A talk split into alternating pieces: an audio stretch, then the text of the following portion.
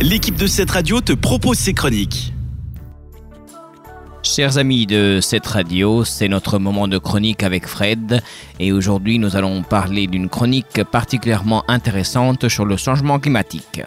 Nous savons tous que notre planète va mal, le changement climatique et la fonte des glaciers. Et heureusement, de nombreux jeunes se mobilisent dans le monde, dont la fameuse Greta qu'on ne nomme plus, tant elle mobilise des masses et dégage son aura et ses discours pour nous sensibiliser et nous faire réagir pour sauver notre mère Terre.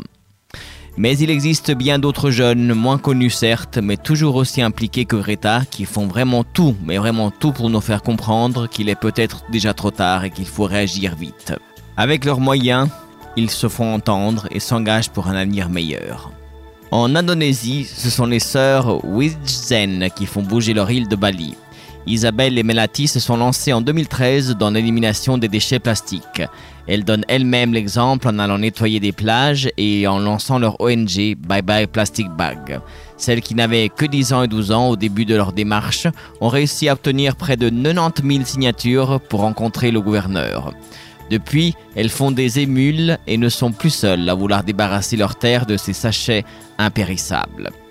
À 15 ans, Léa Namugerwa, s'inspirant de Greta Thunberg, a commencé, elle, à déambuler dans les rues de Kampala, une pancarte à la main pour la sauvegarde de la planète. La déforestation massive dans son pays lui a servi de déclencheur.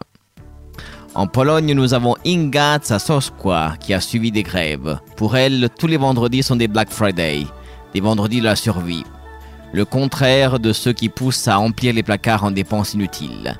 Cette jeune fille-là a obtenu le soutien d'une partie du Parlement pour défendre sa cause, leur cause.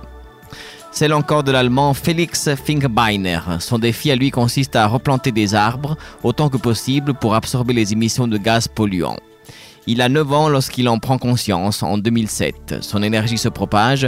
Dans la même année, 50 000 arbres sont mis en terre.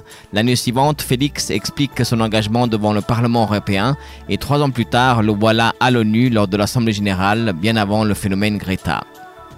Côté France, Iris Duquesne accompagnait Greta Thunberg à l'ONU. Elle est co-signataire de la plainte déposée contre cinq pays dans la France au nom de la Convention internationale des droits de l'enfant avec 15 autres adolescents au sein du mouvement. Preuve que c'est bien cette dernière qui fait lever toute une génération. C'est un plaisir d'avoir passé ce moment de chronique avec vous. C'était Fred, on se retrouve prochainement pour une nouvelle chronique. Merci de nous avoir écoutés. À bientôt. Restez branchés.